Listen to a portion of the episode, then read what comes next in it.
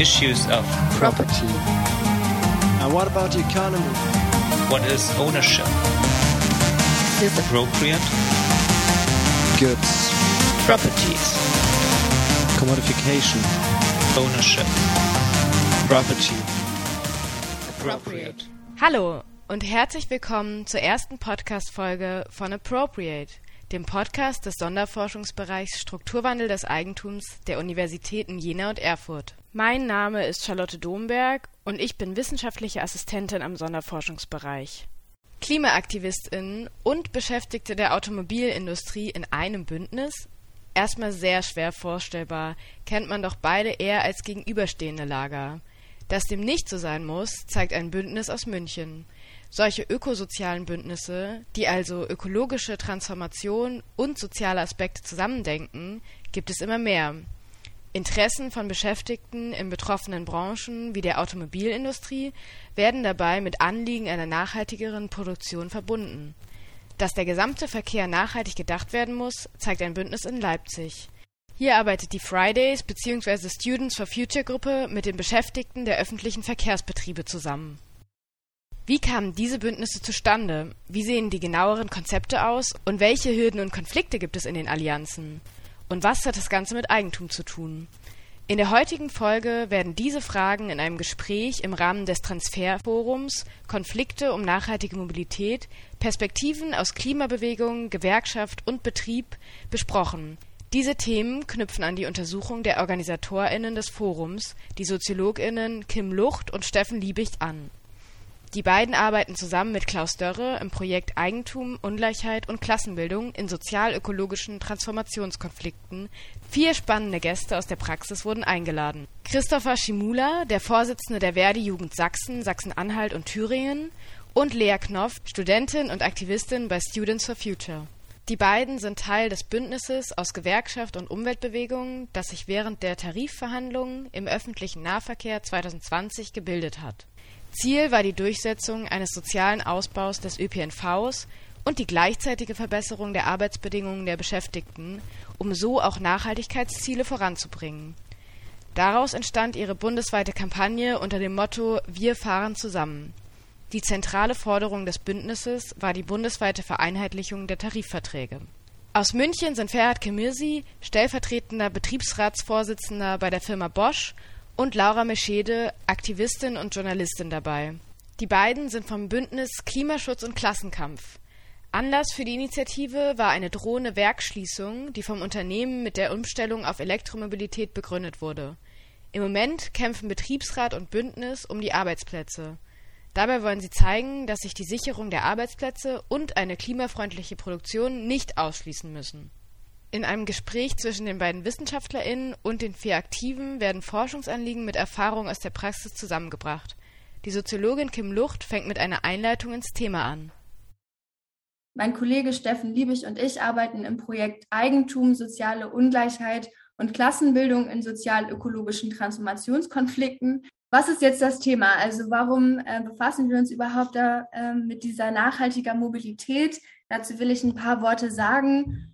Und zwar ist im Angesicht der äh, uns anstehenden Klimakatastrophe relativ eindeutig von Wissenschaftsräten und Klimaräten dargestellt worden, dass die einzige Möglichkeit, die Erderwärmung zu entschleunigen und das 1,5 Grad Ziel äh, nach 2030 erst zu erreichen, darin besteht, eine radikale Reduzierung von Treibhausemissionen einzuleiten. Und dabei fallen dann natürlich, wenn man sich fragt, wie machen wir das jetzt, besonders diejenigen Bereiche ins Auge, die besonders hohe Emissionsausstöße verzeichnen. Global betrachtet ist das wohlhabendste 10 Prozent für über die Hälfte der weltweit ausgestoßenen Emissionen verantwortlich, die ärmsten 50 Prozent für rund sieben. Besonders deutlich zeigt sich der Unterschied auch im Verkehrssektor. Also insgesamt ist der global für rund ein Viertel aller erzeugten Emissionen verantwortlich. Und auch hier ist das reichste 10 Prozent für beispielsweise drei Viertel aller Flugemissionen verantwortlich. Die Zahlen sind von Oxfam. Aber nicht nur das Verkehrsverhalten der Reichsten beeinflusst hier hohe Emissionsausstöße im Verkehrssektor. Beispielsweise das deutsche Exportmodell ist maßgeblich darauf ausgelegt, Autos für die Welt zu produzieren und vertritt dabei ähm, eine Politik des privaten Pkw momentan und vor allem in den letzten Jahren äh, mit Verbrennermotor. Die Automobilindustrie wird hierzulande häufig als Leitindustrie betitelt und kann sich staatlichen Subventionen in Milliardenbetrag sicher sein. Das spiegelt sich auch in der deutschen Emissionsbilanz wider. Im Gegensatz zu allen anderen Sektoren hat eine Emissionsreduzierung im deutschen Verkehrssektor seit 1990 im Durchschnitt nicht stattgefunden. Und das liegt unter anderem auch an dem vernachlässigten ökologischen, aber auch insgesamten Ausbau des ÖPNVs. Um da mal eine Zahl zu nennen, 98 Prozent des Gesamtbestandes der Busse fahren zum Beispiel noch mit Dieselmotoren. Also wenn wir jetzt Senkungen im Verkehrssektor ähm, herbeiführen wollen, kommen wir an einer Mobilitätswende nicht vorbei, die sich den emissionsarmen Transport vieler äh, darauf konzentriert. Und dafür muss der Ausbau des ÖPNVs forciert werden bei gleichzeitiger Transformation der Automobilbranche, allerdings nicht auf Kosten der Beschäftigten. Und genau das will der Begriff sozial-ökologische Transformation klar machen. Also es gibt Konzepte quasi, aber es gibt natürlich auch Konzept, äh, Konflikte, die in dieser Transformation zutage treten, vor allem dadurch, weil es sich auch um Eigentumsverhältnis handelt und Produktionsentscheidungen, äh, wie die getroffen werden, ähm, thematisieren, auf die wir jetzt auch im Zuge der Diskussion nochmal eingehen werden. Ja, schönen Dank, Kim. Und auch von mir nochmal herzlich willkommen an alle. Schön, dass Sie da sind. Schön, dass ihr da seid. Ich freue mich, dass wir inzwischen noch 65 TeilnehmerInnen angestiegen sind. Ähm, meine Kollegin hat den Ablauf schon geschildert und wir fangen jetzt eigentlich an mit dem moderierten Frageblock und vielleicht nur kurz als Vorgriff. Auch dieser Block ähm, teilt sich wieder in drei unterschiedliche Blöcke und zwar wird es zunächst nochmal um eine etwas ausführlichere Vorstellung der Personen, aber vor allen Dingen auch der Initiativen und der Perspektiven gehen, für die diese Personen jeweils stehen. Ähm, dann wird der zweite Block mit Allianzerfahrungen oder auch Erfahrungen aus den bisher geführten Kämpfen äh, sich, ähm, sich darum drehen und äh, werden die Perspektiven, die wir hier versammelt haben, nochmal vertiefen und auch schauen, wie die sich ergänzen oder wie die sich vielleicht auch unterschiedlich darstellen. Der abschließende dritte Frageblock, der wird sich dann nochmal um etwas weitergehende äh, Themen drehen. Das ist ja organisiert hier vom äh, Sonderforschungsbereich zum Thema Strukturwandel des Eigentums. Und da wollen wir uns das natürlich nicht nehmen lassen, am Ende auch über Eigentumsfragen zu diskutieren. Daran wird es dann im dritten Teil gehen. Da würde ich zuerst unseren beiden Gästen aus Leipzig das Wort geben. Und Christopher, vielleicht magst du anfangen. Ähm, ich würde dich bitten, dass du kurz erzählst, ja, wer du eigentlich bist, was du so machst und dann natürlich, ähm, ja, wie es zu der Allianz gekommen ist. Und da kann ich vielleicht noch dazu sagen, falls das nicht alle wissen, die Allianz zwischen Verdi und den Fridays and Students for Future, die hat ja nicht nur in Leipzig stattgefunden, sondern das war eine bundesweite Kampagne und äh, du kannst vielleicht besonders berichten, wie sich das in Leipzig eigentlich entsponnen hat, wie es dazu kam und was war der lokale Anlass. Ähm, ja, bitteschön.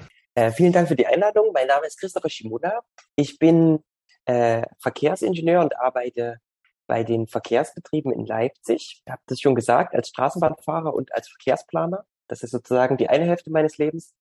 In der anderen Zeit verbringe ich sozusagen ähm, einen Großteil äh, mit Forschung ähm, über Verkehrsprozesse und über die Modellierung und solche Sachen an der Technischen Universität Dresden. Das sind so eigentlich die Sachen, mit denen ich Geld verdiene. Und in meinem dritten Leben sozusagen bin ich aktiver Gewerkschafter bei der Gewerkschaft Verdi. Das heißt also, ich bin dort in der Jugend aktiv ähm, genau, und dementsprechend war ich natürlich auch involviert sozusagen in den Vorbereitungen für die Tarifrunde 2020 zum Tarifvertrag Nahverkehr. Ähm, na, ne, also es gibt ja sozusagen die feststehenden Termine, ähm, wo schon klar ist, dass die Tarifrunde ansteht. Ne? Und im Vor Vorlauf so einer Tarifrunde werden ja Forderungen gesammelt. Da ist man ja als Gewerkschafter dann schon und Gewerkschafterin mit eingebunden und unterhält sich mit Kolleginnen und ähm, versucht so natürlich auch Leute zu mobilisieren. Ne? Das ist so quasi normales, ähm, normales, wer, normaler Werkzeugkasten ähm, im, Gewerk im gewerkschaftlich organisierten Betrieb. Und wir waren quasi ähm, äh, in den Verkehrsbetrieben in Leipzig stellvertretend. Ähm, natürlich gilt es auch für die anderen Verkehrsbetriebe in Sachsen. Ähm, waren wir also dabei, uns auf die Tarifrunde vorzubereiten. Und in diese Vorbereitung kam sozusagen ähm, die allfreitaglich stattfindenden, damals noch parallelen sozusagen ähm, Demonstrationen der Klimaaktivistinnen for Fridays und Students for Future. Ne? Das ist so parallel gelaufen schon. natürlich. Ähm, und in diesem Zuge kamen dann eben die Klimaaktivistinnen ganz gezielt auf uns zu als ähm, Gewerkschafterinnen im Betrieb und haben gesagt, ey, wir haben gehört, bei euch steht eine Tarifrunde an und es ist ein Thema, was uns auch bewegt und wir wissen aber auch, dass wir irgendwie gar nicht so richtig ähm, eine Ahnung haben, wie wir das angehen wollen und wir wissen aber, dass oder wir glauben, dass bei euch da ähm, was liegt ähm, oder dass ihr einen Beitrag dazu leisten könnt, dass wir gemeinsam dieses Thema bewegen können. Die sind also ganz proaktiv auf uns zugekommen und haben quasi uns ihre Unterstützung angeboten bei unserer Tarifauseinandersetzung. Und so formierte sich dann langsam das Bündnis, das glücklicherweise und natürlich auch bewussterweise über die reine Tarifauseinandersetzung hinausgewachsen ist. Aber das war so eigentlich der Start, der dankenswerterweise von den ähm, Klimaaktivistinnen ausgegangen ist. Ja, schönen Dank erstmal für diese Hinführung. Ähm, Lea, ich würde dich gleich ähm, aufrufen und dir eigentlich dieselben Fragen stellen. Wie, wie bist du dazu gekommen und wie, wie kam das auch, dass, ähm, dass die Fridays oder die Students for Future dann plötzlich dieses Bündnis gesucht haben? Das war ja, entsprach ja nicht äh, der Politikform, die vorher maßgeblich ähm, ausgeführt worden ist. Ja, ähm, auch von mir erstmal Hallo. Äh, genau, ich bin Lea und ähm, bin im SDS aktiv. Das ist der Studienverband der Linken seit langem und aber auch bei Students for Future. Ähm, genau, gerade bin ich nicht mehr ganz so aktiv, aber ich würde sagen, dass ich ähm, im Herzen immer noch in der For Future Bewegung bin, genau, und das auf jeden Fall auch gerne wieder mehr sein möchte. Und generell kann man sagen, dass ich auf jeden Fall so Klimapolitik aktiv seit drei Jahren ungefähr mache, seitdem es eigentlich auch die äh, Fridays for Future gibt. Genau, und vielleicht so generell erstmal, was wir überhaupt gemacht haben, bevor es zu diesem, dieser gemeinsamen Kampagne gekommen ist. Also wir haben sind quasi eigentlich der Studieableger von Fridays for Future heißt. Also uns gibt es auch an vielen Unis und ähm, wir haben verschiedene Aktionen und Kampagnen besonders am Campus gemacht, besonders an der Uni waren wir aktiv, haben zum Beispiel ähm, Vollversammlungen in verschiedenen Städten organisiert ähm, und Klimastreikwochen. Das war so eine Woche, wo wir ganz viele verschiedene Veranstaltungen gemacht haben und haben eigentlich so ein bisschen abgewogen oder auch schnell gemerkt, dass das, was an den Schulen in diesen ähm, Anfangszeit von Fridays for Future passiert, auch an den Unis zu sehen ist, nämlich da, dass alle Veranstaltungen und ähm, Kampagnen, die wir gemacht haben, sehr groß besucht waren. Heißt also, es gab auf jeden Fall eine große Basis von Studis, die auch Lust hatten, ähm, Klimapolitik zu machen und die das bewegt hat.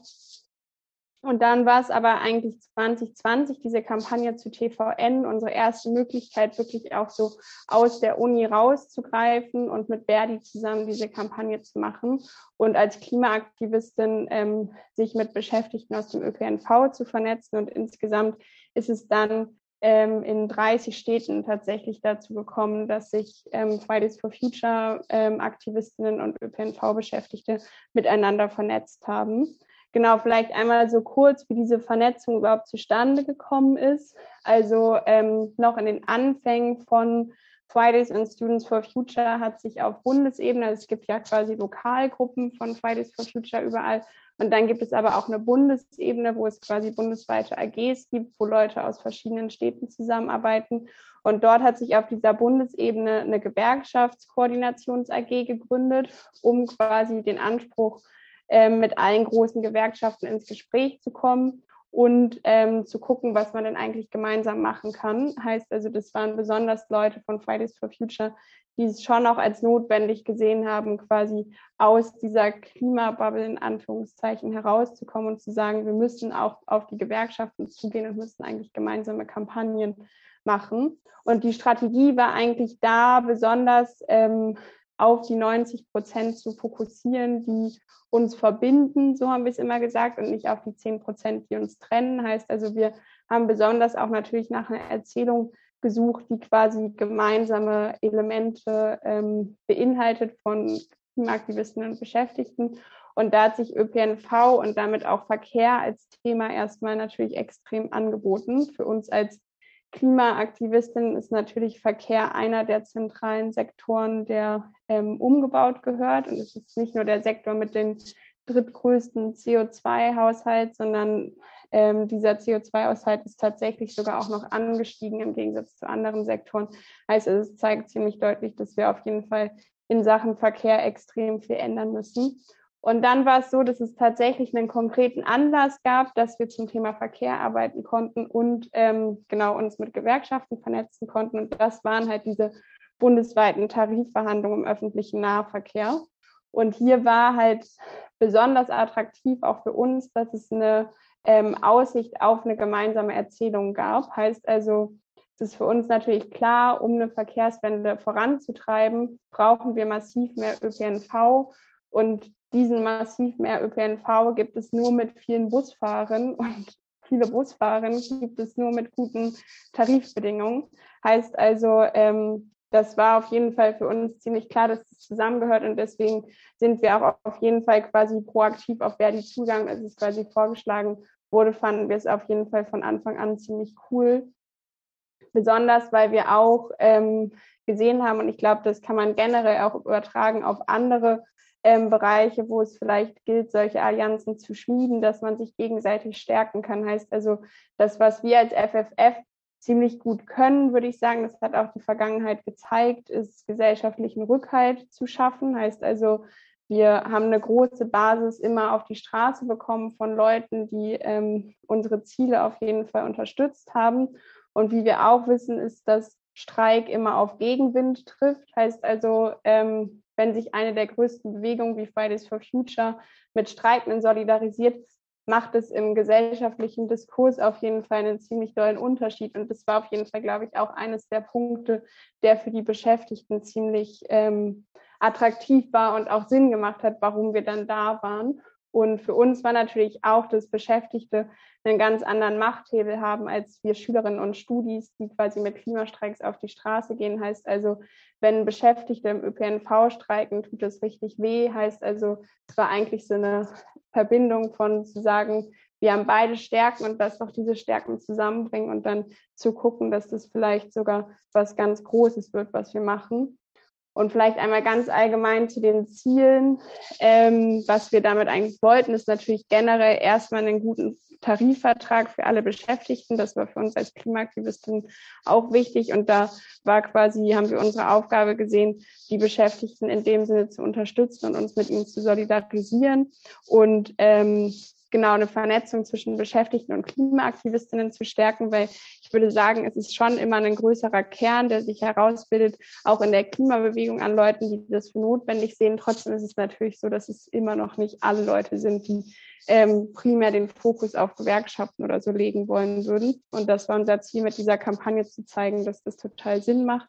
Und dann vielleicht als letzter Punkt, ähm, dass wir natürlich diesen Diskurs, der immer Arbeitsbedingungen gegen Klima diskutiert, ähm, brechen wollten und sagen wollten, wir wollen erstmal das Thema Klima in den Gewerkschaften auch setzen, aber es ist total Quatsch, dass immer gesagt wird, Klimaschutz geht nur, wenn Arbeitsplätze quasi verloren gehen und so weiter und so fort, sondern eigentlich zu zeigen, es geht nur zusammen und deswegen müssen wir auch quasi zusammenkommen und gemeinsame Kampagnen machen. Genau.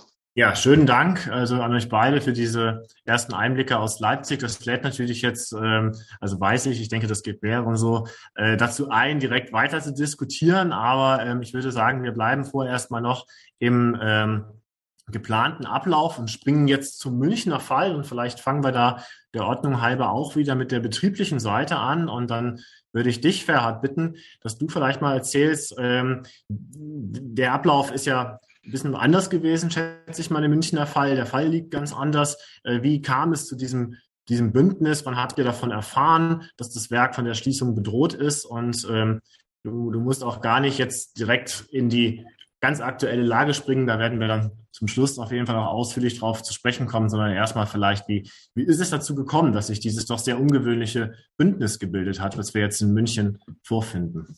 Wir haben Anfang letztes Jahres durch die Blume in, in Stuttgart erfahren, äh, Gesamtbetriebsratssitzung, dass ein Beschluss auf dem Weg zur Geschäftsführung vorliegt, äh, dass das Werk geschlossen wird. Dann haben wir natürlich alle Hebel in Bewegung gesetzt und haben nachgebohrt bei den Vorständen, was das ist. Dann haben sie, waren sie überrascht, dass wir es überhaupt erfahren haben. Wollten ja auch wissen, woher wir erfahren haben, aber das haben wir natürlich nicht preisgegeben. ähm, und das war halt so ein bisschen ähm, natürlich für uns sehr schockierend, weil wir äh, nicht in Kurzarbeit waren, wo die Automobilindustrie alle wegen Corona oder Halbleiterkrise oder Suezkanalkrise ähm, in Kurzarbeit waren, haben wir voll weiter produziert und das war halt so in Bosch und weil wir gut auch vernetzt innerhalb von Bosch sind, haben wir die Werke abgefragt, hey, seid ihr, seid doch alle in Kurzarbeit, ähm, warum wir nicht? Und, und das war halt so eine plausible äh, Erklärung, dass wir geschlossen werden, weil wir auf Vorrat fahren oder, oder überproduzieren. Ähm, ja, und ähm, Mitte des Jahres war dann offiziell, dass der ähm, Bereichsvorstand uns bekannt gegeben hat, ähm, dass wir äh, geschlossen werden. Ähm, natürlich haben wir dann ähm, Gegenwehr geleistet. Wir haben gesagt, wir werden sowas nicht akzeptieren, weil wir in der Vergangenheit zwölf Jahre lang ähm, Arbeitnehmerbeitrag geleistet haben. Also wir haben Verzicht auf unsere Gehälter gemacht, damit die Zukunft gesichert wird. Und nachdem dieser Vertrag abgelaufen ist, will der Arbeitgeber uns abschaffen. Und da hat ja, äh, was wir als Betriebsrätin wirklich sehr enttäuscht waren, dass ähm, es wird über Transformation gesprochen, über Nachhaltigkeit, ähm, und in, in, dem Münchner Werk äh, geht das alles vorbei. Es gibt keine Transformation, es gibt keine Nachhaltigkeit. Ähm, vor drei Jahren hatten wir auch mal äh, die Idee reingebracht, dass wir ähm, andere Produkte herstellen können, dass wir mit Universitäten zusammenarbeiten können, dass wir Studenten holen können, dass wir in Kooperation mit Universitäten auch Zukunftsprodukte äh, herstellen können, weil wir das Know-how und die Anlagen dafür haben. Ähm, da hat der Arbeitgeber nicht so ähm, drauf eingeschlagen. Ähm, und dann, ähm, dann hat sie gemeint, ja, wir sind Klimaaktivisten. Da war ich erstmal geflasht, also ähm, auch ein bisschen überrascht. Dann habe ich erstmal der Laura erzählt, Laura, euch ist schon bewusst, dass wir verbrennerabhängige Komponente bauen. Also seid ihr euch sicher, dass ihr uns unterstützen wollt in unserem Arbeitskampf. Und dann ähm, hat sie gesagt, ja, wir stehen vor dem Werk. Da habe ich sie ins Werk eingeladen, habe eine Werksführung gemacht mit denen, mit ein paar Aktivisten. Und da kam es zur Allianz. Also haben, so haben wir uns kennengelernt damals mit der Laura. Du machst es mir leicht, äh, als Moderator jetzt zu Laura überzuleiten. Das hast du ja quasi schon selbst gemacht. Laura, wie, wie kam es, dass du ihn angerufen hast? Wie hast du davon erfahren und was hat dich motiviert oder was hat eure Gruppe dazu motiviert? Bei uns ist es letzten Endes, also einer der Gründe, weshalb sich das gegründet hat, ist, dass wir festgestellt haben, dass die Klimapolitik in, bisher es wenig sozusagen Orte gibt, wo man eine Klimapolitik machen kann, die tatsächlich auch auf Klasse fokussiert. Ähm, weil bei uns die Analyse mehr oder weniger ist, dass die Klimakrise schon was ist, was sich sehr direkt innerhalb von Klassenauseinandersetzungen zuträgt, was Klassenwidersprüche verstärkt und letzten Endes halt als Teil dessen auch betrachtet werden muss. Und das heißt, wir haben eigentlich von Anfang an, auch, das gibt es jetzt auch schon seit drei Jahren, eigentlich immer eine sehr klassenfokussierte Politik gemacht. Ähm, und so ist das letzten Endes auch zustande gekommen. Also wir haben das in der Zeitung gelesen. Ähm, das war nur so eine kleine Notiz, irgendwie Bosch möchte ein Werk schließen und sagt, das sei leider nötig für den Klimaschutz, weil äh, irgendwie E-Mobilität. Und haben uns gedacht, mh, ja, ganz bestimmt. Ähm, genau, und dann sind wir hingegangen und haben vorm Werk erstmal Leute angesprochen und gesagt, hey, glaubt ihr das jetzt wirklich? Dass ihr hier für den Klimaschutz entlassen werdet. Und die Leute haben sofort alle gesagt, nee, so ein Quatsch wissen wir schon. Es geht hier um Profit, nicht um Klimaschutz. Und haben dann gefragt, ähm, naja, wer denn ein guter Ansprechpartner wäre, ob es jemanden im Betrieb gibt, den die Leute wirklich vertrauen. Und dann, äh, so sind wir beim Fairhard gelandet. Da haben tatsächlich alle Kollegen durch die Bank weggesagt, da müsst ihr unbedingt zum Fairhard gehen. Ähm, und genau, so haben wir ihn dann angerufen und kam das Gespräch zustande und haben relativ schnell auch festgestellt, dass Fairhard eben auch meinte, naja, uns geht es überhaupt nicht jetzt in erster Linie darum, ob hier Dieselmotoren oder irgendwas anderes hergestellt wird, sondern wir würden noch was anderes herstellen, hat er gerade ja schon auch gesagt, sondern halt darum, dass äh, wir jetzt alle auf der Straße sitzen, so wenn es blöd läuft. Und dann war quasi so die gemeinsame Idee, dass wir eine gemeinsame Kampagne machen und quasi diese Botschaft auch nach außen tragen, dass zum einen die Beschäftigten des Werks klar machen, so wir fordern, dass es erhalten bleibt und wir fordern, dass wir auch was klimafreundliches, ein anderes Produkt herstellen und wir dafür quasi die Münchner Klimabewegung mobilisieren und sagen, wir unterstützen diesen Kampf und nehmen quasi die Aufmerksamkeit, die die Klimabewegung hat und die Mittel, die die Klimabewegung hat, um darauf aufmerksam zu machen und machen klar, wir unterstützen diesen Kampf auf auf allen Ebenen, um eben diesen Scheinwiderspruch, der ja gerade von rechter Seite so massiv gepusht wird, dass gesagt wird, ich weiß nicht, ich erinnere mich an diese Bildüberschrift von wegen Klimaschutz kostet 100.000 Jobs, äh, die da forciert wird, um klarzumachen, so einen Scheiß lassen wir uns nicht erzählen. So, also Klimaschutz muss keinen einzigen Job kosten. Das läuft sehr gut mit den Übergängen, weil ich würde mich jetzt in diesem Blog gerne mit euch darüber unterhalten, was ihr eigentlich aus Perspektive der einzelnen Organisationen für Erfahrungen gemacht habt, also uns ein bisschen mehr auf die Allianz zu konzentrieren, weil das ja schon auch was Besonderes ist, ne? wenn sich auf einmal Gewerkschaften, Beschäftigte und Klimaaktive zusammentun. Und ähm, Laura, vielleicht kannst du gleich weitermachen und ein bisschen uns schildern, also was, wie lief die Zusammenarbeit quasi ab? Was hast du für Erfahrungen gemacht? Gab es, auch wenn euch von Anfang an klar gewesen ist, äh, ja, hier geht es gar nicht um Klimaschutz, ähm, was waren so die, die Hindernisse oder gab es trotzdem auch ähm, ja, Vorurteile von beiden äh, Seiten quasi gegenüber den anderen oder äh, was waren so auch Hindernisse bei der Allianzbildung? Vielleicht kannst du uns da einen kleinen Einblick äh, geben oder, und auch irgendwie nochmal zu sagen, wo gab es Widerstand? Ja, also ich glaube, in unserer Kampagne kommt der größte Widerstand, das muss man einfach klar sagen, von Bosch. Ähm, aber ähm, also es war tatsächlich so, dass wir, wir haben dann so einen offenen Brief ausgearbeitet, den wir gemeinsam mit Ferhat und auch mit Giuseppe, aus dem, der auch aus dem Betriebsrat ist, gemeinsam formuliert haben. Ähm, dem, den wir quasi dann vor dem Werk den Beschäftigten gegeben haben und äh, den sie unterschreiben konnten, wo mehr oder weniger eben diese Forderung drin war, dass die Leute da teilweise seit Jahrzehnten gearbeitet haben, dass sie darüber auch kein Anrecht auf das Werk erhalten haben und eben fordern, dass es erhalten bleibt und dass es nicht schließt. Und das heißt, wir standen dann ein paar Wochen lang eigentlich jeden Tag vor dem Werk und haben halt immer zum Schichtwechsel ähm, Leute angesprochen, ob sie äh, den offenen Brief auch unterzeichnen würden. Und man muss sagen, die meisten Redaktionen waren schon ziemlich positiv. Also ähm, das haben ja auch am Ende, obwohl Urlaubszeit war, also wir, glaube ich, gar nicht mit allen Leuten gesprochen haben, knapp zwei Drittel letzten Endes der Beschäftigten das auch unterzeichnet. Die meisten Reaktionen waren sehr positiv. Es gab schon auch viele Überraschungen. Also viele, vor allem viele Leute, die gesagt haben, hä, was sucht jetzt die Klimabewegung hier? Irgendwie überraschend, kennt man so eigentlich nicht, die auch sehr stark so konsumkritische Ansätze mit der Klimabewegung ähm, verknüpft haben. Also ich habe einen Kollegen im, in Erinnerung, der zum Beispiel meinte, hm, ja, aber ich fahre auch mit dem Auto zur Arbeit, ähm, was jetzt ja gar nicht unser Punkt ist. Also ich meine, man muss mit dem Auto zur Arbeit fahren in vielen Regionen.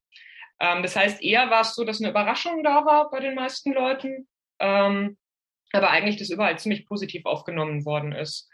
Und naja, ein, zwei Leute gab es schon, die einfach keinen Bock auf Klimaaktivisten hatten, die uns das auch ziemlich klar gesagt haben. Ähm, aber das war tatsächlich die Minderheit. Das heißt, ich würde sagen, der größte Widerstand kam tatsächlich eher von Bosch, ähm, als jetzt, dass es da groß Probleme gegeben hätte in der Verständigung zwischen den Kolleginnen und uns. Okay, cool. Ich bleibe mal auf der Klimaseite und äh, würde Lea dich gerne mal fragen. Also äh, Christoph hat es ja schon angedeutet, euer Ziel dieses, dieser Allianz ging ja eigentlich über den Tarifkonflikt hinaus. Also es ging auch darum zu zeigen, dass überhaupt ökosoziale Allianzen möglich sind. Und ähm, die Tarifverhandlungen sind ja jetzt seit etwa einem Jahr ähm, bei allen, in allen Städten quasi abgeschlossen. Und äh, jetzt im Nachhinein betrachtet, was wie würdest du den Erfolg der Kampagne einschätzen? Also bezüglich der Allianzbildung an sich, aber auch vielleicht der Tarifergebnisse. Ähm, und was ist vielleicht auch nochmal der aktuelle Stand des Bündnisses? Also hat es geklappt, sozusagen dieses Bündnis auch über die Tarifverhandlungen hinaus aufrechtzuerhalten? Genau, also ich kann vielleicht so ein bisschen zu ähm, Leipzig und aber auch generell zu bundesweit erzählen, weil ich halt beides so ein bisschen gemacht habe. Also ich würde sagen, generell ist es, glaube ich, schon so, dass man sagen kann, dass äh, die Allianzbildung ziemlich erfolgreich war. Also besonders halt in der Kampagne, habe ich ja schon gesagt, gab es halt 30 in 30 Städten Vernetzungen zwischen Beschäftigten und Aktivistinnen. Das hat aber natürlich, muss man auch sagen, auf verschiedenen Levels stattgefunden. Ne? Also es gab quasi ähm, von bis zu kleinen Soli-Aktionen bis hin zu quasi wirklich gemeinsamen Streiks oder sowas. Ähm, genau, und es ist tatsächlich dazu gekommen, dass wir dann sowas gemacht haben wie gemeinsame Aktionstage, es eine regionale Vernetzung gab, heißt also nochmal eine Vernetzung innerhalb der ähm, Bundesländer oder quasi Ortsgruppen, ähm, wo sich Beschäftigte und ähm, Klimaaktivistinnen vernetzt haben. Und was ich auch auf jeden Fall als Erfolg werten würde, ist, dass es in dieser ganzen Kampagne immer so eine bundesweite Vernetzung wieder gab. Also es gab immer wieder so gemeinsame Zooms, wo wir quasi uns ausgetauscht haben, was gerade passiert ist. Und dann letztendlich natürlich gemeinsam am Streikposten zu stehen. Das war auf jeden Fall, glaube ich, für alle, die da waren, eine ziemlich coole Erfahrung. Ähm, genau, und es ist tatsächlich dazu gekommen, dass in vielen Städten irgendwann nachts beziehungsweise sehr früh morgens ähm, Klimaaktivistinnen losgefahren sind und ähm, zu den Kolleginnen gefahren sind, mit denen sie quasi in den letzten Wochen davor Politik zusammen gemacht haben. Das war, glaube ich, auf jeden Fall ziemlich cool. Und generell können wir sagen, dass es auf jeden Fall, glaube ich, durch diese Kampagne dazu gekommen ist, dass wir so Begegnungen geschaffen haben zwischen zwei Parteien, die sich im normalen Alltag wahrscheinlich nicht sofort begegnen würden. Und das hieß aber natürlich zum Beispiel auch für uns als Klimaaktivistinnen, dass wir raus aus dieser man sagt immer so gerne Blase geht, wo halt alle Leute ähm, uns eigentlich schon gut finden und alle Leute, die mit uns auf die Straße gehen, finden es eigentlich total gut, was wir machen. Und ähm, das war natürlich erstmal generell nicht so, sondern wir sind auch mit Vorurteilen konfrontiert worden. Ähm, ich erinnere mich auf jeden Fall an so ein Treffen in Leipzig, wo wir das erste Mal quasi zusammen mit den Beschäftigten ähm, uns vernetzt haben. Und da war auf jeden Fall ein Kollege, der meinte, naja, ich bin jetzt hier hingekommen finde es irgendwie auch ganz interessant, aber eigentlich glaube ich, dass ihr nur die Leute seid, die quasi immer am Freitag die Schule oder die Uni schwänzen, weil ihr halt einen Tag frei haben wollt, so. Und dann trotzdem war es aber total spannend und ich finde, das spricht so ein bisschen sinnbildlich wahrscheinlich dafür, was in vielen Städten passiert ist, ist, dass diese Anfangsskepsis total gekippt ist, als wir halt erzählt haben, naja, wir wollen halt ähm, auch, dass ihr gute Arbeitsbedingungen habt, das ist für uns zentral wir finden auch diesen Diskurs, so wie jetzt ja auch Laura schon wieder gesagt hat, also von quasi Klima versus Arbeitsbedingungen. Das ist nicht das, was wir wollen, sondern wir sehen, wenn es einen guten Ausbau von ÖPNV gibt, dann gibt es den nur mit guten Arbeitsbedingungen. Und so haben wir tatsächlich immer wieder geschafft, diese Skepsis abzubauen und ähm, genau, haben auf jeden Fall eine gute Vernetzung innerhalb dessen geschafft. Zu den Tarifergebnissen würde ich jetzt, glaube ich, eigentlich gar nicht viel sagen, sondern das kann Chris viel besser machen, weil das ähm, ja auch sein Tarifvertrag ist. Ähm, genau, aber vielleicht einfach nur einmal ganz generell, es ist auf jeden Fall nicht dazu gekommen, dass dieser bundesweite flächendeckende Tarifvertrag abgeschlossen worden ist. Da haben viele Sachen mit reingespielt. Corona hat da auch wieder reingecrashed und so weiter. Ähm, genau, es gab quasi dann einzelne neue Verträge für die einzelnen Bundesländer. Und zu den Stand der Bündnisse, da kann ich wahrscheinlich schon eher auch lokal von Leipzig berichten. Ich würde sagen, die Vernetzung besteht auf jeden Fall weiterhin. Und es ist auch so, dass wir für Anlässe ähm, auf diese Kontakte zurückgreifen können, die wir quasi hergestellt haben. Heißt also, im letzten Jahr zum Beispiel haben wir nochmal so eine gemeinsame Klimatram in Leipzig gemacht, wo ähm, genau Klimaaktivistinnen und Beschäftigte zusammen durch Leipzig gefahren sind mit ähm, einer Tram dann ähm, ist es schon so, würde ich sagen, dass auf den Klimastreiks immer mehr wir auch Redebeiträge haben von Kolleginnen aus dem ÖPNV. Und trotzdem muss man generell sagen, dass ein regelmäßiger politischer Austausch ohne ein konkretes Projekt auf jeden Fall weiterhin schwierig bleibt. Also ich würde sagen, ähm, wir wissen, dass es uns gibt gegenseitig ähm, und wir wissen auch, dass wenn was ist, wir quasi uns wieder miteinander vernetzen können. Trotzdem ist es jetzt nicht so, dass wir in einem regelmäßigen politischen Austausch sind. Und ich würde sagen, da ist eigentlich das, was wir weiter verfolgen, auch besonders als Klimaaktivistinnen. Was können wir denn eigentlich in Zukunft gemeinsam machen, um quasi diese Netzwerke weiter zu stärken, die wir angefangen haben aufzubauen? Okay, äh, super. Dankeschön. Ähm, das leitet vielleicht auch ganz gut über, nochmal aus der betrieblichen Perspektive von Christopher da drauf zu schauen. Also ähm, was waren denn die betrieblichen Erfahrungen quasi also während der Kampagne, auch vorher? Wie, wie schwer war das, ähm, diese Vorurteile auch, ähm, ja, wie ausgeprägt waren die? Wie schwer war es dann, die Beschäftigten davon zu überzeugen, mit den Klimaaktiven zusammenzuarbeiten und vor allem auch noch im Nachhinein quasi dieselbe Frage, wie war so die Stimmung nach den Tarifverhandlungen? Und hat das einen Einfluss auch darauf genommen, inwiefern ähm, auf das Bündnis geguckt wurde und auf die Allianz insgesamt? Also ich würde erst sagen, mal sagen, der härteste Gegner ähm, einer regelmäßigen Zusammenarbeit ist der Dienstplan von vielen Leuten. Also Leute, die im rollierenden Schichtsystem arbeiten und die vielleicht auch noch immer wechselnde Schichten haben, die wissen wahrscheinlich, wovon ich rede. Und für alle, die das nicht nachvollziehen können, man arbeitet dann quasi immer versetzt die, äh, seine Arbeitstage die Woche durch zu verschiedenen Arbeitszeiten.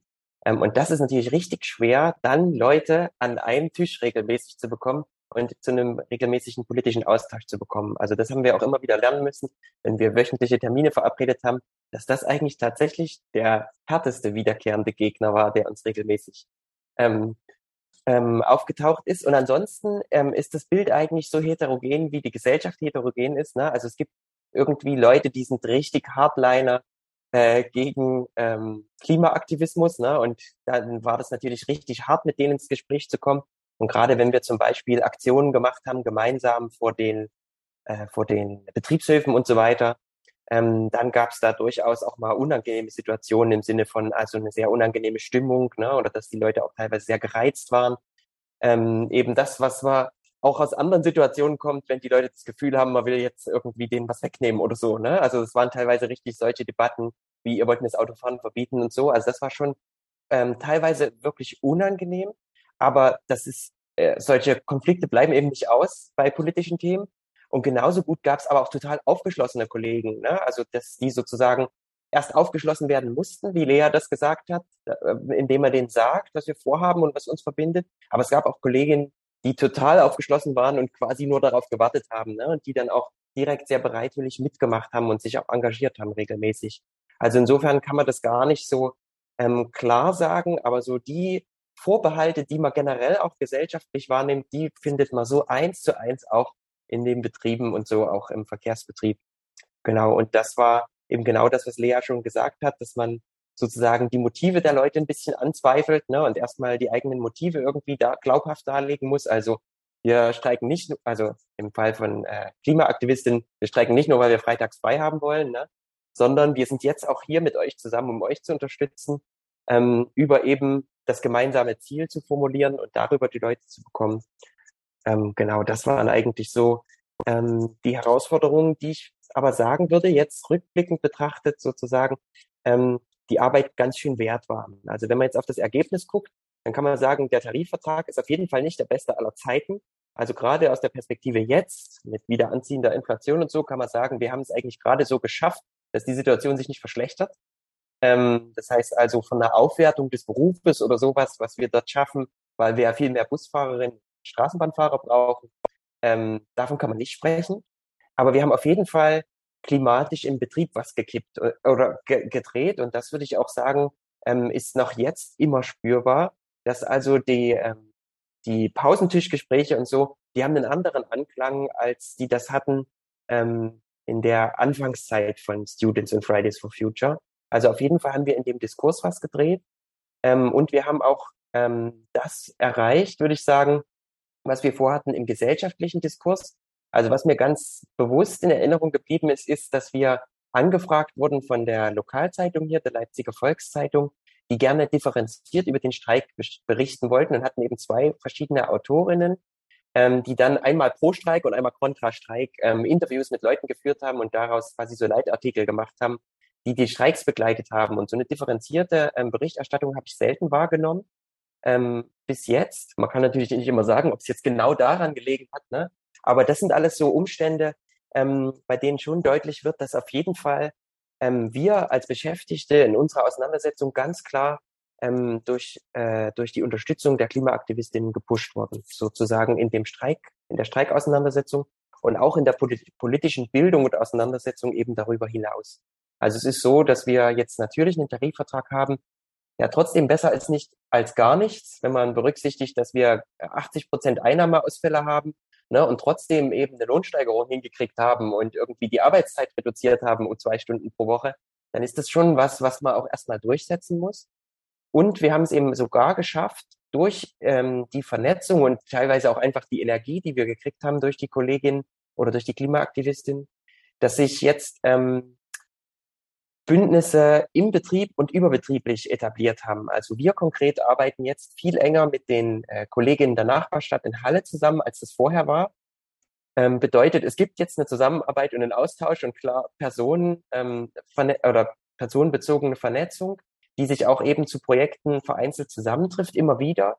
Und es gibt eben auch jetzt ähm, eine stärkere Gruppe betrieblicher Aktiver, die ähm, Themen wie Eigentum und wie ähm, Mitbestimmung und aber auch Klimapolitik ähm, regelmäßig diskutieren. Das heißt also, am Endeffekt kann man schon sagen, wir haben eigentlich was ganz schön Großes geschafft. Wir haben einmal diese Tarifverhandlungen ganz konkret im Kleinen geschafft, aber darüber hinaus auch äh, diesen ähm, großen politischen Diskurs schon zumindest in Teilen der Beschäftigten ähm, etabliert und verstetigt. Und das würde ich sagen, ist eigentlich äh, ein Wahnsinnserfolg, wenn man mal anguckt, dass das eigentlich für einen Großteil von uns das erste größere politische Projekt war.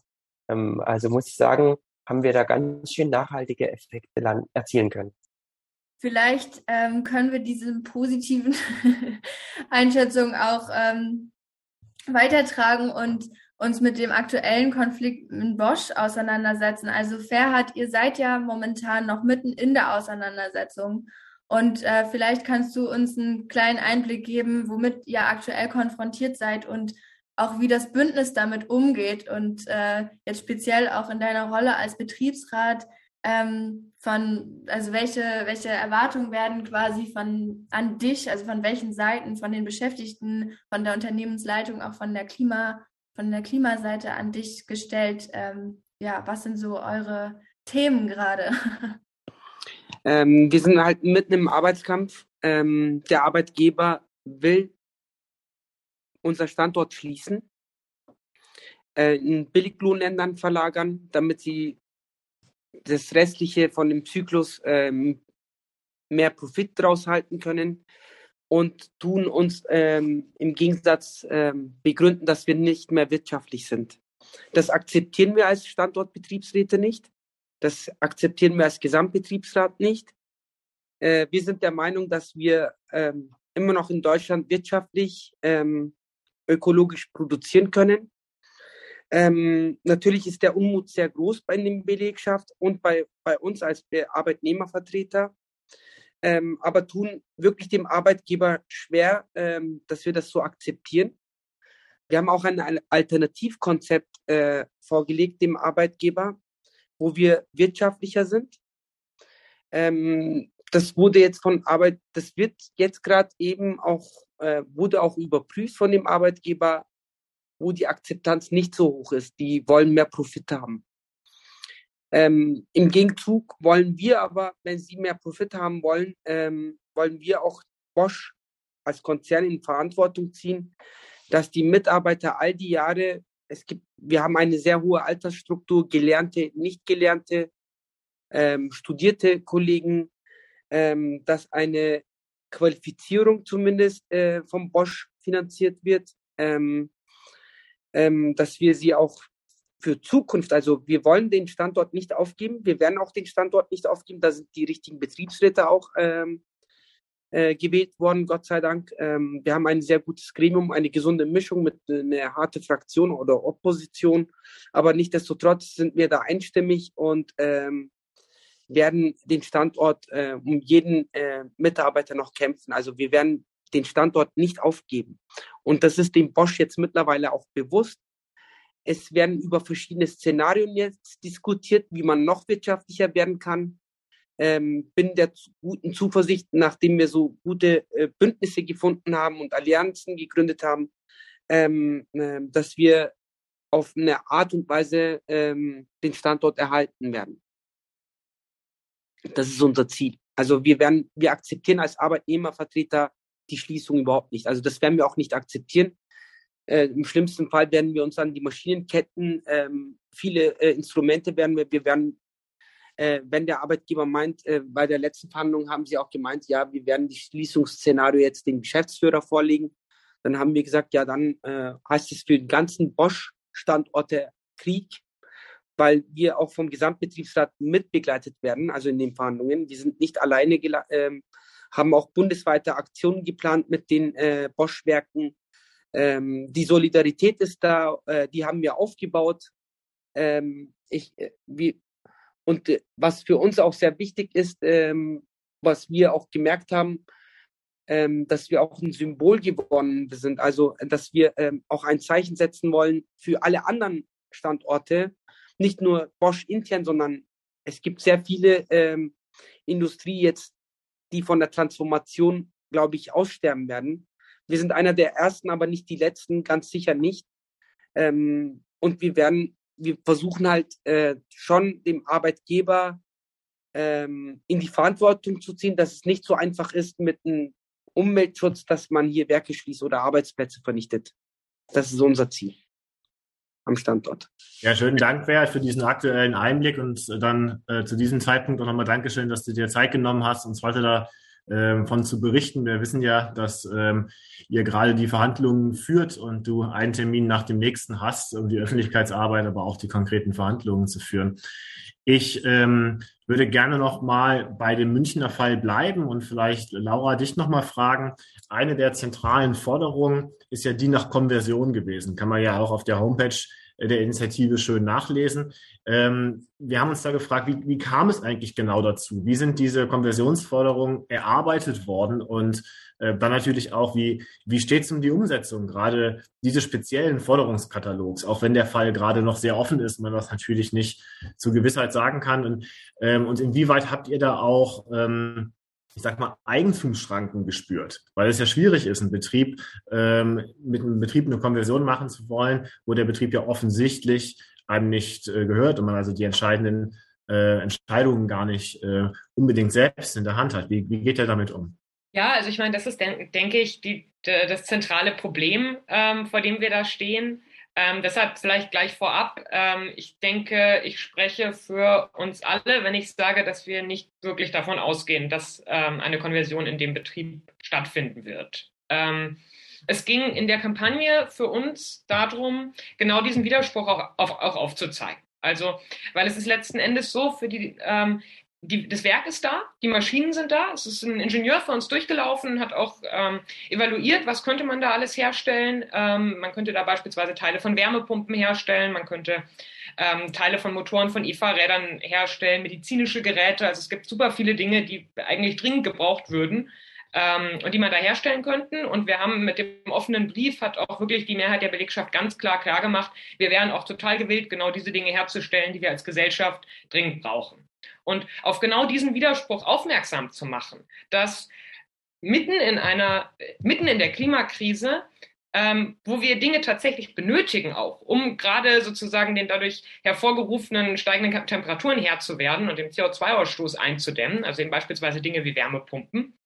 Dafür sind die Maschinen da, dafür sind die Leute da und trotzdem darf es nicht hergestellt werden, weil Bosch sagt, nee, lieber stellen wir zu Billiglöhnen ähm, ausgelagert irgendwo weiter Dieselmotoren her und schmeißen hier alle Leute raus. Ähm, und genau diesen Widerspruch aufzuzeigen, darum ging es uns. Und das ist auch das, was uns da ähm, was uns da eint, dass wir, äh, wir als Initiative und äh, wir als Klimatreffen genauso wie ähm, die Belegschaft sagen, das kann irgendwie nicht sein und diesen Widerspruch muss man aufzeigen. Und natürlich ist das ein Widerspruch, ähm, der mit den Eigentumsverhältnissen verknüpft ist, weil äh, das Ding gehört natürlich Bosch und Bosch möchte Profite daraus ziehen. Und solange die Entscheidung darüber, was produziert wird, allein anhand der Frage getroffen wird, was bringt am meisten Profit, fallen natürlich jetzt, kommen dabei nicht unbedingt die Dinge raus, die wir als Gesellschaft dringend brauchen. Das sind nicht unbedingt die, die die meisten Profite bringen. Und ähm, genau, ich denke, es ist tatsächlich nicht so realistisch, dass das passieren wird, weil sich für Bosch eben finanziell offensichtlich nicht rentiert. Ähm, wenn sich für sie fin finanziell rentieren würde, dann hätten sie es gemacht. Und das heißt, solange diese Entscheidung da noch in den entsprechenden Management-Ebenen und CEO-Gremien getroffen wird, werden die sich dafür wahrscheinlich nicht entscheiden. Ähm, das ist äh, letzten Endes natürlich so ein bisschen das Problem an der Kampagne. Es wird erschwert, auch dadurch muss man sagen, dass es ein kleiner Standort ist. Ähm, aber ähm, da, letzten Endes, glaube ich, ist es, also geht es darum, hier jetzt erstmal dieses Beispiel zu setzen und äh, erstmal klar zu machen, dass es eine ganz logische und naheliegende Lösung für diese ganzen Konflikte, die auch in der nächsten Zeit uns massiv entgegenkommen werden, gibt. Und dass es durchaus möglich ist, wenn wir da eine größere Stärke gewinnen als gemeinsame Bewegung, also sowohl die Klimabewegung als auch die organisierte Arbeiterinnenbewegung in einem gemeinsamen Kampf, dass eben durchaus möglich wäre, das umzusetzen. Also weil das Einzige, was dem entgegensteht, ist die Entscheidung eines Bosch-Managers, ein Eigentumstitel. Ähm, und ist jetzt nicht, ja, sind jetzt nicht die faktischen Verhältnisse. Wie gesagt, die Maschinen sind da, die Leute sind da, der Wille ist da. Ähm, und das ist, glaube ich, dass diese Allianz sozusagen hat natürlich für, ist für uns ist daran wichtig, genau diesen Widerspruch aufzuzeigen. Und ähm, für die Beschäftigten ist wichtig, also was wir ja auch machen, ist, wir treiben den Preis in die Höhe. Also Bosch wird es wahrscheinlich auf irgendeine Art trotzdem machen. Die wollen trotzdem das aus verlagern irgendwie ins Ausland. Aber was wir machen durch unseren gemeinsamen Kampf ist, wir treiben den Preis in die Höhe und ähm, zeigen auch ganz klar, dieses Greenwashing funktioniert nicht.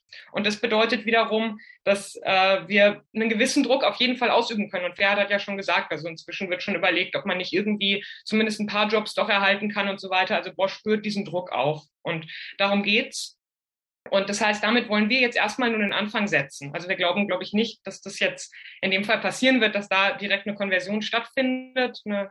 Aber ähm, wir können damit einen Anfang setzen und wenn ähm, sowas vermehrt vorkommt, wenn es da noch mehr ähm, diese, diese Zusammenarbeit gestärkt wird, dann ist es was, was realistisch, naja, was zumindest sozusagen re real eine Möglichkeit ist. Und ähm, genau, bis dahin kämpfen wir mit dieser Forderung auf den Widerspruch hinzuweisen und ähm, um den Preis hochzutreiben letzten Endes.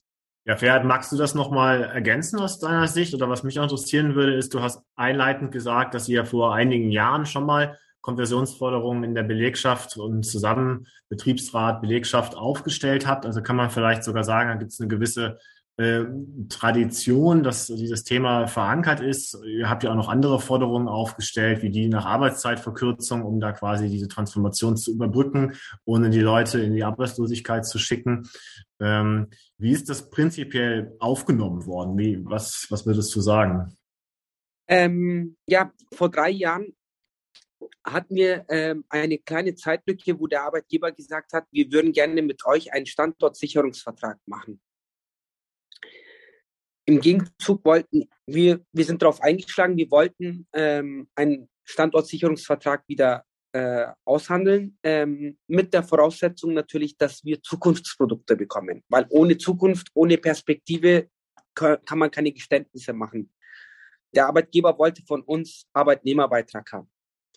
So, und dann war die Überlegung, was können wir noch machen? Dann haben wir natürlich über ähm, die G Metall und, und, und VBM, der Arbeitgeberverband, uns mehrere Optionen vorgelegt, wie man an Zukunftsprodukte gelangen kann, ausarbeiten kann.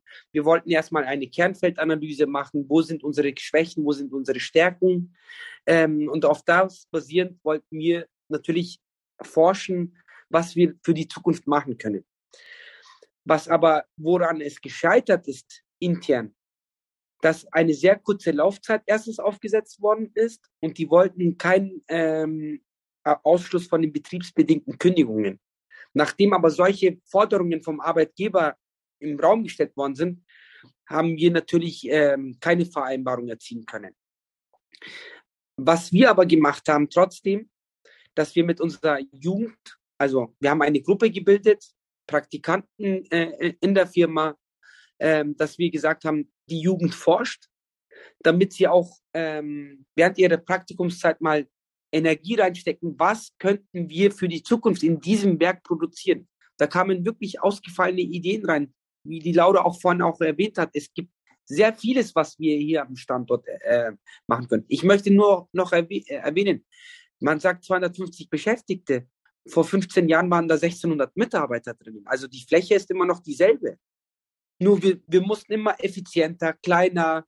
Die, die Management hat uns immer äh, hat uns immer dran gestrebt, wir müssen effizienter, kleiner und ähm, stärker werden. Und jetzt haben wir die kritische Betriebsgröße unterstritten und jetzt sagt der Arbeitgeber, wir können nicht mehr profitabel sein. Und mit dem, mit dem stehen wir jetzt gerade. Also der Arbeitgeber tut schon jahrelang vorher, also wenn ich mir die Puzzle jetzt zusammenlege, all die Jahre, was ich jetzt im Boschwerk München erlebt habe, äh, sagt mir schon, dass der Arbeitgeber schon ein Werk äh, oder ein Standort runterfahren kann, und dann sagen kann, ja, es ist nicht mehr wirtschaftlich. Das kann auch sehr gut gesteuert werden. Also wo wir auch äh, ganz gut durchschaut haben. Also wir wollen ähm, in anderen Worten, wo ein Wille da ist, wie die Laura auch gesagt hat, dass wir, ähm, also wir können, wir wollen und wir werden es auch machen. Also wir werden ähm, schon eine äh, Alternative finden. Wir wollen, dass die Transformation mit uns also wir wollen den Arbeitgeber, wir haben während der Verhandlungen jetzt verstanden, dass wir überhaupt nicht denselben Blick haben für die Transformation. Also ähm, da hat der Vorstand zu mir gesagt, Herr Kimitzi, wir wollen den Standort nicht mehr schließen. Sag ich, ja, super, freut mich. Aber, äh, aber keine Produktion mehr. Wir könnten uns vorstellen, einen Forschung- und Entwicklungsstandort zu machen, dass wir Mietflächen in München abkündigen und äh, auf, die, auf den Standort siedeln. Da habe ich gesagt, da, damit können wir aber Beschäftigte nichts kaufen, weil man kann einen ungelernten Mitarbeiter oder einen Facharbeiter nicht zu einem äh, Ingenieur äh, weiterbilden. Also sowas bietet, bietet sich halt nicht an. Wir wollen schon, äh, dass Industriearbeitsplätze, vor allem Industriearbeitsplätze, was in den Städten äh, heutzutage nicht mehr äh, äh, möglich ist, äh, dass wir das zumindest erhalten, weil wir wollen äh, meine Mama hat auch, ähm, also ich bin in der zweiten Generation bei Bosch Gruppe. Seitdem ich denken kann, gibt's die Firma Bosch. Die hat über 40 Jahre gearbeitet bei, äh, und ist in den Ruhestand gegeben. Und so möchte ich auch für meine nächste Generation, für die jüngere Generation, solche Arbeitsplätze noch, dass es erhalten bleibt, ist halt ein großer äh, Traum von uns, dass wir das äh, schaffen. Das ist unser Ziel. Bevor wir jetzt in die Kleingruppenphase und dann auch in die öffentliche Diskussion gehen, wo Sie sich und ihr euch dann auch alle äh, beteiligen könnt, ähm, würde ich jetzt nochmal einen kurzen Abstecher nach Leipzig machen und ähm, da ist es ja so, also der ÖPNV, der öffentliche Personennahverkehr, der steht ja wirtschaftlich und auch von der Organisationsweise ganz anders da als jetzt ein Privatunternehmen und ein einzelnes Betrieb. Die Finanzierungsweise im ÖPNV ist ja ausgesprochen äh, komplex, um nicht zu sagen undurchschaubar. Also da spielen ja kommunale, ähm, staatliche, auch vom Bund und von den Ländern mit Ausgleichsfonds und auch natürlich die private Finanzierung durch die Ticketerlöse. Alles spielt eine Rolle. Und ähm, auch die Unternehmen sind äh, rechtlich unterschiedlich verfasst, die also den, diese Dienstleistung dann schließlich erbringen. Und äh, deswegen jetzt die Frage vielleicht, ähm, Christopher, zuerst an dich. Ähm, hat das eine Rolle gespielt? Also habt ihr äh, versucht, in dem Bündnis oder in den Belegschaften so ein Verständnis davon zu entwickeln, mit, mit was ähm, wir es da eigentlich zu tun haben? Ist das eine Form von öffentlichen Eigentum, öffentlichen Gut? Und habt ihr über die Finanzierung auch gesprochen und inwiefern man die ja auch äh, ändern müsste, wenn man den ÖPNV wirklich massiv ausbauen möchte. Das ist genau der richtige Punkt. Das ist natürlich im ÖPNV immer das Thema, äh, was bewegt wird, wenn man irgendwas ändern will. Wie kommen wir jetzt eigentlich aus diesem Problem raus, dass überhaupt gar kein Geld dafür da ist? Und da würde ich gerne mal mit dem ersten Mythos sprechen, nämlich, dass das total kompliziert und undurchschaubar ist. Also gibt ganz viele Sachen, die irgendwie staatlich organisiert und deshalb furchtbar undurchschaubar sind. Steuererklärung ist zum Beispiel so etwas.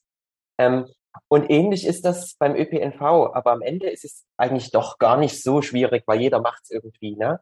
Und im ÖPNV ist es zum Beispiel so, der Großteil des Geldes, also der, der Riesenbatzen, nämlich 60 bis 70 Prozent, sind Ticketeinnahmen, die von den Kundinnen und Kunden erbracht werden. Das heißt, das ist überhaupt gar nicht kompliziert. Die werfen nämlich ihren Euro in den Schlitz, kriegen eine Fahrkarte, fahren und wir haben das Geld.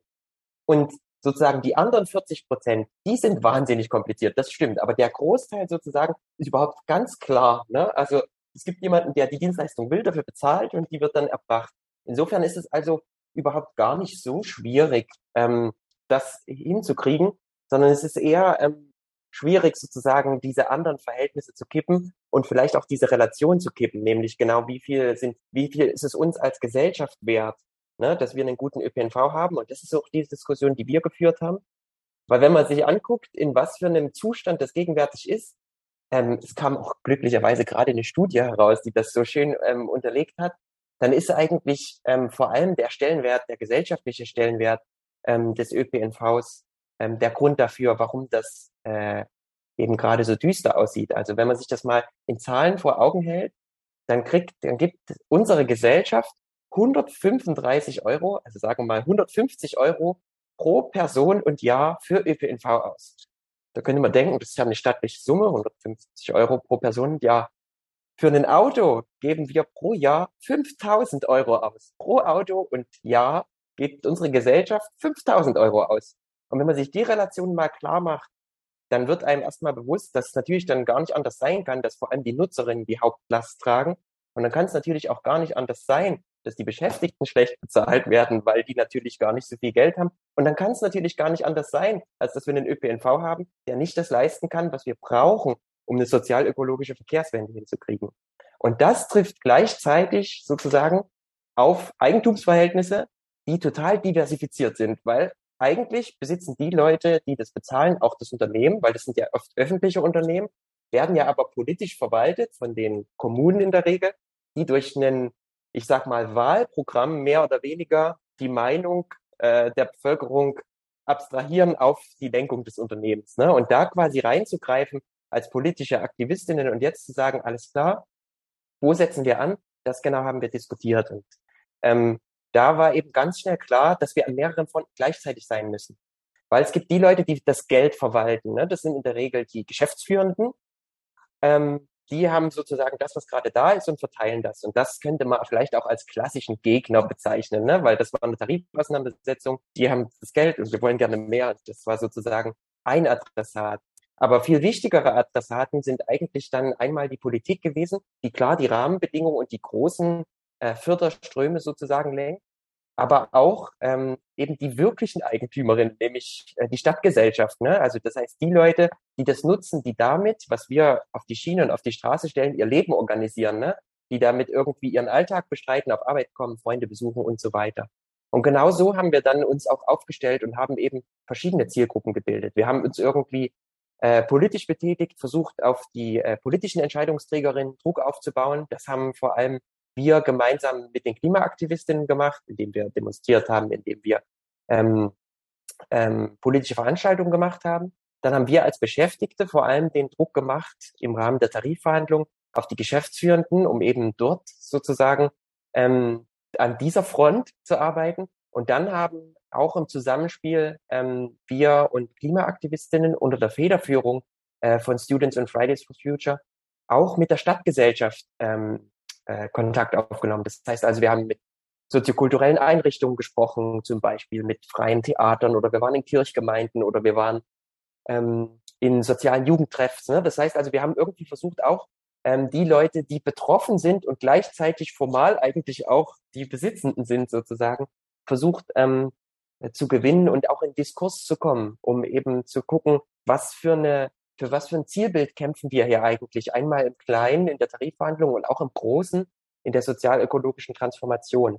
Das heißt also, uns war das schon nach relativ kurzer Zeit sehr bewusst, dass wir sehr viele Baustellen haben mit sehr vielen verschiedenen Ansprechpartnerinnen und sehr vielen verschiedenen Interessen und haben das dann sozusagen versucht, ähm, strukturiert anzugehen. Und das hat sich eigentlich auch durchgezogen durch unsere Aktionen und durch das, was wir gemacht haben, auch wenn man natürlich nicht verleugnen kann, die Hauptauseinandersetzung war die zwischen Arbeitgeber und Arbeitnehmer und damit natürlich die Tarifauseinandersetzung, die ähm, eine sehr ähm, harte, durchregulierte und äh, nüchterne Wirklichkeit ist. Aber genau, also es ist schon so, dass wir da ähm, sehr divers unterwegs waren an der Stelle. So würde ich das mal formulieren.